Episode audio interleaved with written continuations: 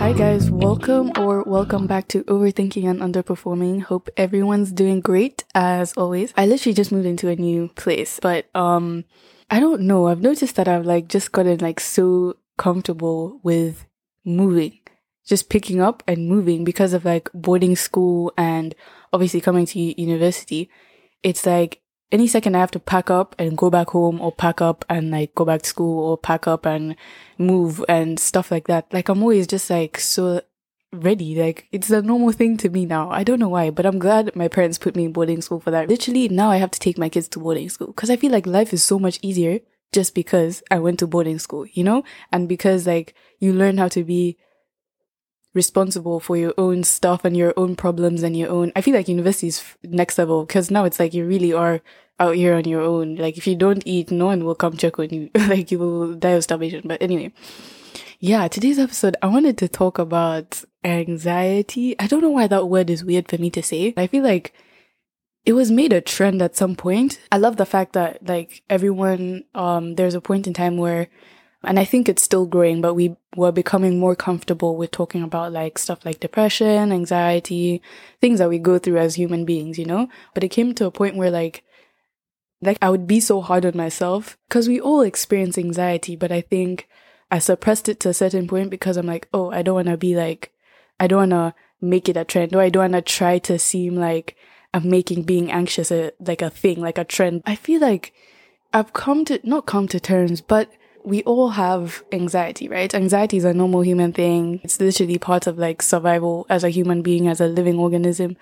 For me specifically, I'm an overthinker, hence the name of this podcast. Like I'm an overthinker to the max. It's funny. You know what I mean? Like it's not something that I take to, to like, oh my God, I'm anxious, I'm dying all the time, which sometimes it feels like. But for example, me and, oh my gosh, my sister, me and my sister, there's so many times like I'm the most awkward, like, I'm just the most awkward, like socially, like not there person, you know? Um, not the most. I'm, I'm like good at becoming better at social situations, but like, I'm just that type of person to just not, you know, like I be overthinking everything to the point where the things I do, you're just like, are, are you okay? Like, are you okay? So like, for example, um, I remember like very early, like one of, I've had so many experiences with being anxious and it causing me to do very silly things, but the one thing that I'll never forget is, um, this has happened to me on multiple occasions, but I think this is the first time where I did it in a sense where everyone looked at me and laughed, or it was like question mark, you know? So I remember we were, we had guests at home and my parents' friends, never met them before. So obviously we have to like greet them, tell them like, you know, your age, X, Y, and Z. And like me being the overthinker, anxious person I was, I think I was like thirteen something, fourteen, around that age. And um so I always make my siblings go first. Like I always make them go first just so I can map out what they're saying so that I can be ready for the questions. You know what I mean? Like, you know the thing you do when you're reading in English and then you just like count the number of people in front of you and then you start like memorizing your line first so that when it comes to you, you know what you're saying. You know what I mean? Those things. So uh, my brother goes first. They're like, okay, what's your name? How old are you? Um, like what school do you go to? Then my sister goes, what name? Uh, the name, how old are you? What school do you go to? I don't remember what the third question was, but that's just like hypothetically imagine. Yeah. So then I'm like thinking, okay, okay. My name's Gabby. I'm fourteen. I go to da da da. My name's Gabby. I'm fourteen. I go to da da da. So I'm like, okay, okay. We got this. We got this. We got this. I go and the lady's like, oh my gosh. Hi. How old are you? I'm like, Gabby. I wanted to dig myself a hole. Like, you're so ready. You're ready to say Gabby. You're so ready. Like, my name is Gabby. My name is Gabby. And I'm fourteen. My name is Gabby. And I'm fourteen. You got this. You got this. And then she asks you, how old are you first?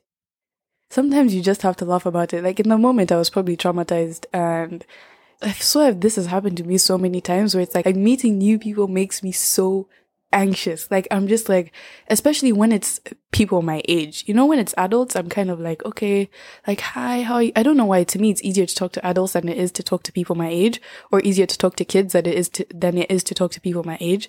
So yeah, it's just always been like that for me. Or like this one time I remember I was so, because the thing is I'm so aware that I let my nature of being anxious get in the way of new opportunities and like meeting new people and like having a good time in general. So it's I so I always try to challenge myself to put myself in that uncomfortable position so that I can be comfortable enough for it to not play this role in my life where it controls what I can and can't do, you know?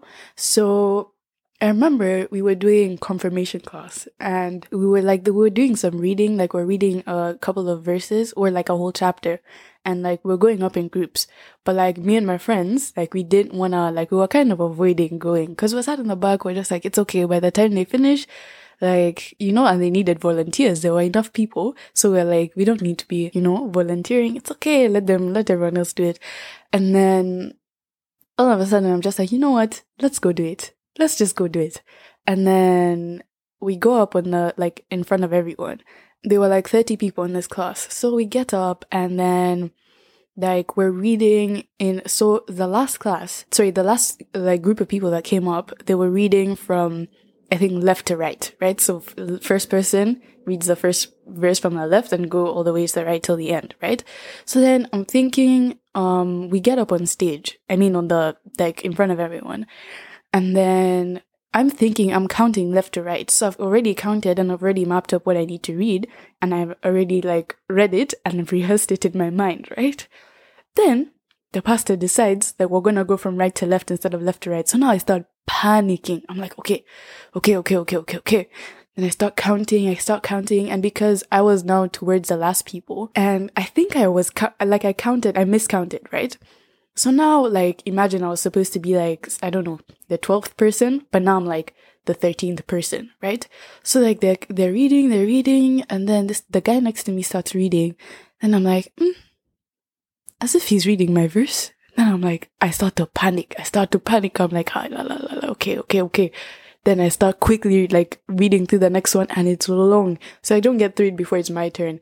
And then the guy finishes. Then I'm like, okay, okay, fake till you make it. So I act like everything's good. In my mind, I literally tell myself that I'm the best public speaker in the world. Like in moments like that, you just have to like, you have to figure it out, man. All these kids are younger than me. There's no way these kids are reading better than me. So I start reading. I start reading. I'm like, yeah, mm-hmm, mm-hmm. It's making sense, making sense. I get to the end. Pastor tells me there's a verse I've missed. I'm like, okay, what do you mean this other stuff makes? And those are moments where you really just, it really just shows you, like, anxiety is a thief. It's a thief sometimes. And you just have to, like, as hard as it is, for people who know or have been in situations where you're just so anxious to the point where, like, it's messing with your ability to literally be a normal, normal person. Sometimes just, like, think about it and literally be, like, mind over matter. Or, trick, like, trick yourself that you're, I don't know, great at socializing, great at spe- public speaking, great at, I don't know, um, whatever it is that makes you anxious. So yeah, I think, I think that's been my experience with being anxious. But I think it's like, to me, it's like a superpower. You know what I mean? Because it's funny, especially like, and this is what I love about my, me and my sister's relationship. She's the more kind of like confident, says what she says, what she wants to say, brutally honest, but in a good way. And I'm just kind of like very aware of everything I'm saying and everything I'm doing and everything that's going on around me. Like I'm hyper aware of absolutely everything in the world. So it's like in moments when you have that, that combination of like those two different people, it's so interesting because like there'll be moments where like I'll do something absolutely silly or I'll tell her about something that I've done. And then we could actually sit there and cry of laughter. And it just makes you think like it's really not that deep. It's almost like my nature of being anxious has taught me that it's literally not that deep. Even now, like obviously I still get like really panicky about things and all of that. But th- then it's like when I remember those moments about when we're laughing about it, the moments where my anxiety takes over me and I, I do something embarrassing or I do something that's, I don't know, like the things that I do are relatable in an embarrassing way. Like, you know what I mean? Like those fears that you have, that like, oh my gosh, like I might fall. Like those fears that you have, I will do them. Do you get what I'm saying? So it's like when I talk about them, people laugh because they're like, oh, like that's so relatable. You know what I mean? And it just makes you think like, I'm a human. Like I'm really a human out here. Like it's not that deep. I don't know how to explain it in a way,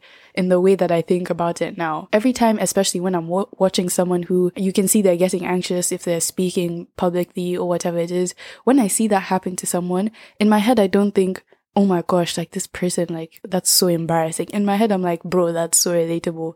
I hope you're good. You know what I mean? Everyone has anxiety. Like everyone has those fears, whether you're able to conquer them and not let them play this role in your life, or whether you're struggling to to stop them from taking over your life. Like we all have experienced anxiety to a certain level, to the point where when you see someone going through something, or you see them getting embarrassed or overthinking or whatever it is, you can somehow relate to that on whatever level, you know? And it makes you more It makes you more comfortable, because it, it leads you to understand that you're just a human. Yeah, I don't know. For me, with social, I was just thinking about it in my head, because I was watching, um, I say watching because I listen to, watch, I listen to a lot of the podcasts, my favorite ones at least, on YouTube. So when I'm watching a podcast, uh, sorry, I was watching a podcast, and this guy was talking about something I've never heard anyone say, but I feel like this is so me, where it's not a thing of like, you can't be in a social situation or you can't socialize and have fun, but it's a thing of that, of like, you're always aware that you're in a social situation to a degree where you can't one hundred percent be yourself, but you can function. Does that make sense? Like, it's almost like, at least for me, it's like I'm playing the role of Gabby. Like, I know who I am. I know how I behave. I know, I know my personality. So it's almost like when I'm in a social situation, um, it doesn't matter if it's like two people or thirty people. It's like I'm playing the role of Gabby, because I know I'm so anxious, and I'm gonna, I don't wanna like let me being so aware of the fact that I'm in a social situation change my personality or change my responses to certain things. It's almost like I have to play this role of Gabby so that I don't let the anxiety take over what I would say or would be thinking in that moment. Does that make sense? So it's like, I'm not being fake, but I'm just, because I'm acknowledging that I'm always so aware of the fact that I'm, I'm in a social situation, I have to make sure that I stay true to myself. Therefore, it's like I'm Now I become very aware of the fact that I have to maintain my personality, my normal personality. So now it's like I'm playing the role of Gabby without anxiety, but I'm anxious. Does that make sense? Because normally when you think socially anxious, you think of someone who's just like sweating, panicking, can't talk, wants to run away, doesn't even enjoy the situation. But I think for me, it's just a thing of just being so very aware that you're in a social situation where where you have to be actively making sure that you are being yourself, you know? Social situations still, man, they still get me like, they still, they still stress me out, I can't lie. But sometimes it's become fun because it's like a challenge to myself. I refuse to allow something to have that much of a hold on me that it affects the decisions I make or the things that I get to do in life or the experiences that I get to have in life. I refuse to believe, I refuse to believe that anxiety will be basically the death of me. Like I refuse to believe that my my life experience will be limited just because uh of my like nature of just being anxious or overthinking, because the moment you give it that power of like, oh my gosh, I'm I'm I'm like I'm not functioning, oh my gosh, I'm I'm so anxious and everyone can see that I'm anxious, that's the point where that anxiety completely takes over. And now you're just like, when you look at it as as something that's hindering your growth, then it becomes this thing that actually takes control of your ability to grow. Does that make sense? So with that being said, thank you so much for listening. And yeah, I will see you next week. Bye.